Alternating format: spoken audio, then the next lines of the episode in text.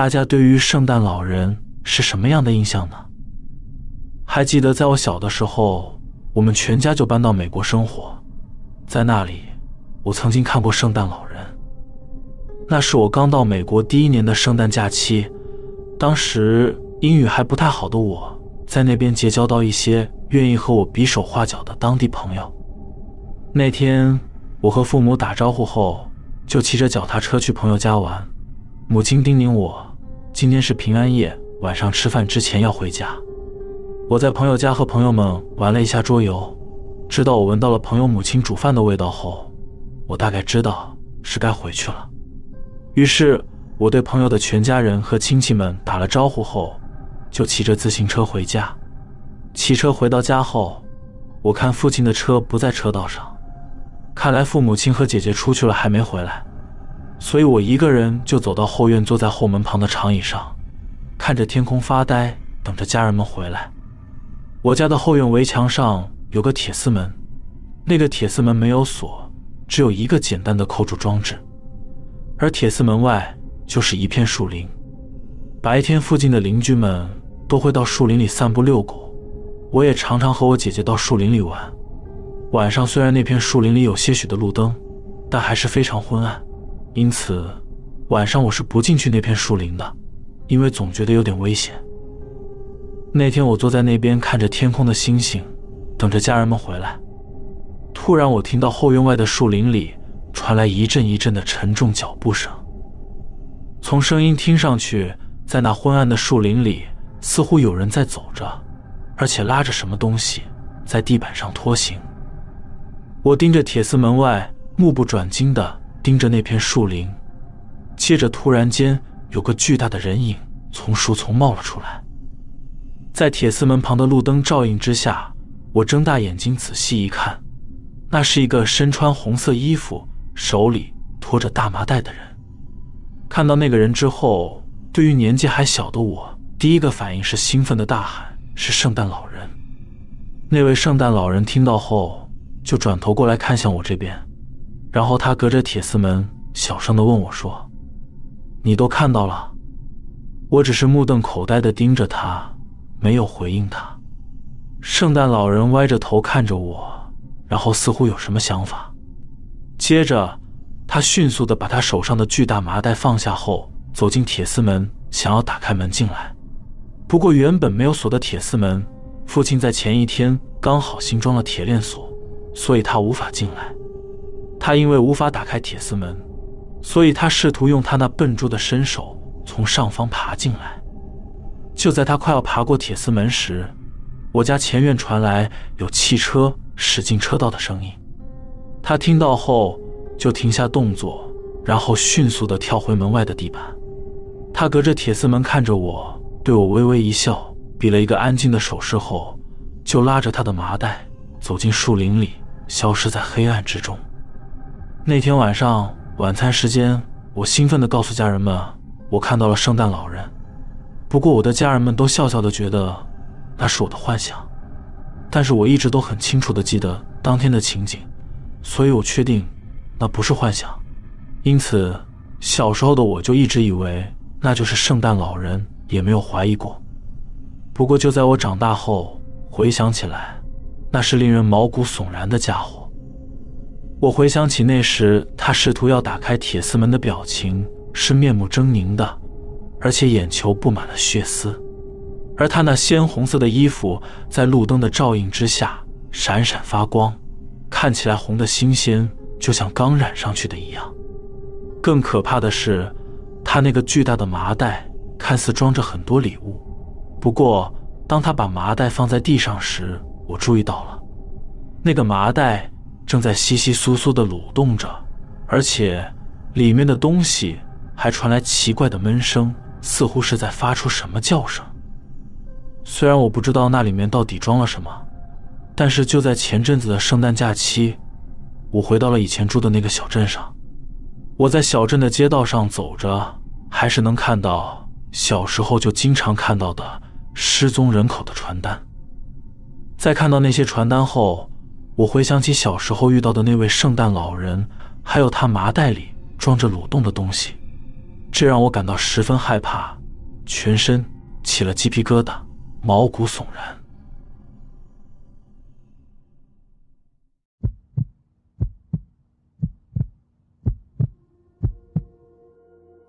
这个诡异的事情是发生在我家附近。我家旁边因为有所大学，所以我家附近有很多出租公寓，而我家的右前方斜对面就是其中的一个。那是大约两年前的事了。那天下午五点多左右，我放学在回家的路上，路过那栋出租公寓时，无意间抬头，突然发现到那间公寓的二楼。靠近我家的那个角落房间，它的窗户和窗帘都打开着，而且灯也亮着。从我当时所站的地方可以看到那间房间里面的情况，因此我好奇的仔细看了看。透过窗户，我可以看见房间的顶部，不过我纳闷的想着，顶部怎么有绑着绳子，而且还似乎隐约可以看到吊着一个东西的样子。我心想，不会吧？于是我换了好几个角度，仔细的看了看，是真的有条绳子清晰可见，而绳子下方似乎有个像是人头一样的东西。所以我就赶紧跑回家中，然后和早就回到家的父亲说了刚刚所见。我要他一起再去确认一下，看是不是看错了。结果我们跑到那边外面看了看后，果然是上吊自杀，于是就报警了。我们在家门口等了一会后。警车和救护车都来了，然后两个警察走到我们面前，和我们确认了看到的情况。其中一名警察从外面查看后说道：“确实看到了。”然后他和救护人员就一起进到公寓去了。之后有一台面包车来到公寓前，有一个像是房东模样的人下了车后进到了公寓。接着我们在外面看到警察好像已经进到了房间。而且马上关上了窗户，并拉上了窗帘，之后就完全看不到里面的情况了。因此，我和父亲就在公寓前面等着。大约等了十五分钟左右，警察和房东还有急救人员一脸惶恐的从公寓走了出来。然后，那位像是房东的人向其中一位警察一直道歉，而救护车就直接离开了。刚才和我们询问状况的警察看到我们后。就走了过来，警察先生对我父亲说：“辛苦你们了，让你们担心了。其实里面没有发生自杀的情况。”父亲说：“是这样吗？看来是我们误会了。”警察先生跟我们说：“看到那种情况，也难怪会以为是自杀事件。其实那里是个空房间，但是里面确实吊着东西，不过那只是一个很精致的人体模型。”是房东自己吊上去的，而且那个人体模型上面贴满了符咒。我听到后有点震惊，我问警察先生说：“房东他为什么要那样做？”那两个警察面面相觑，然后其中一位较年长的警察说：“房东是说，今天是幽灵出现的日子，因此他在幽灵出现之前，就先用一个人体模型吊在那个地方。”我和父亲听完后。完全不知所云，满头问号。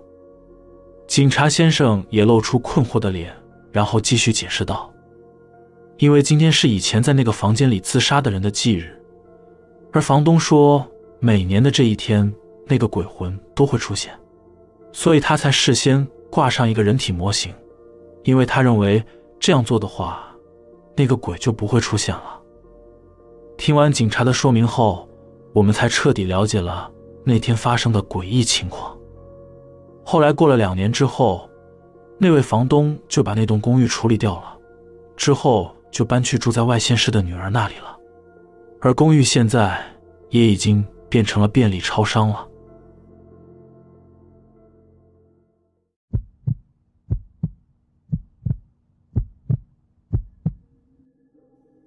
这是两年前在我之前住的公寓所发生的恐怖体验。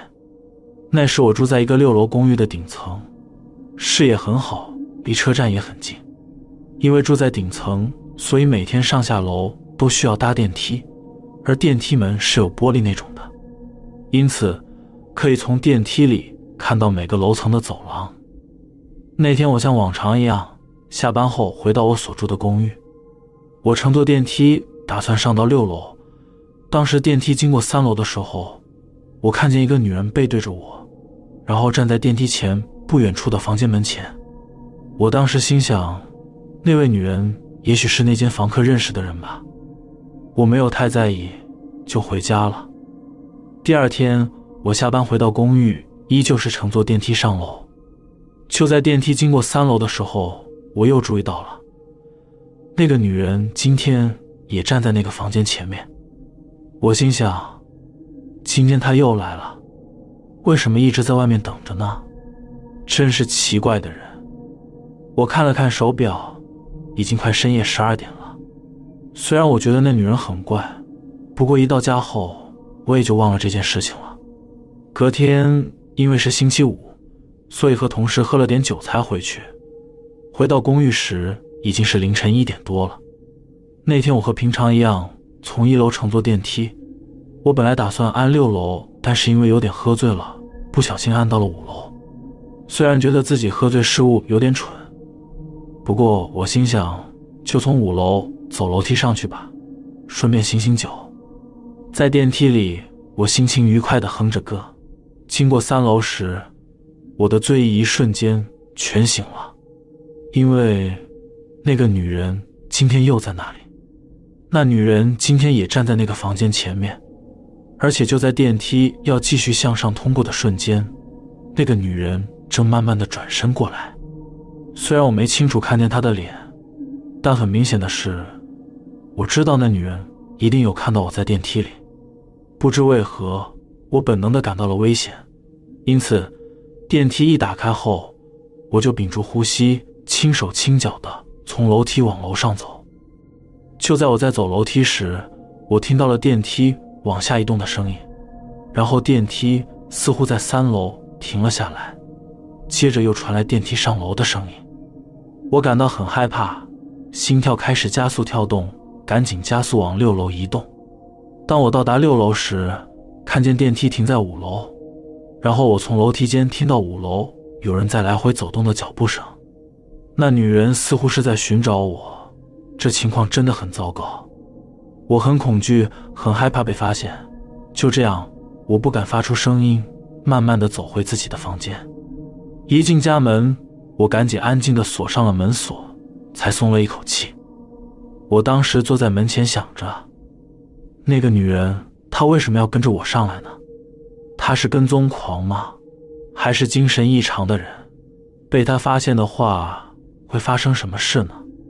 我思考了一会，没有得出结论。不过根据这种情况，还是得向房产中介说一下。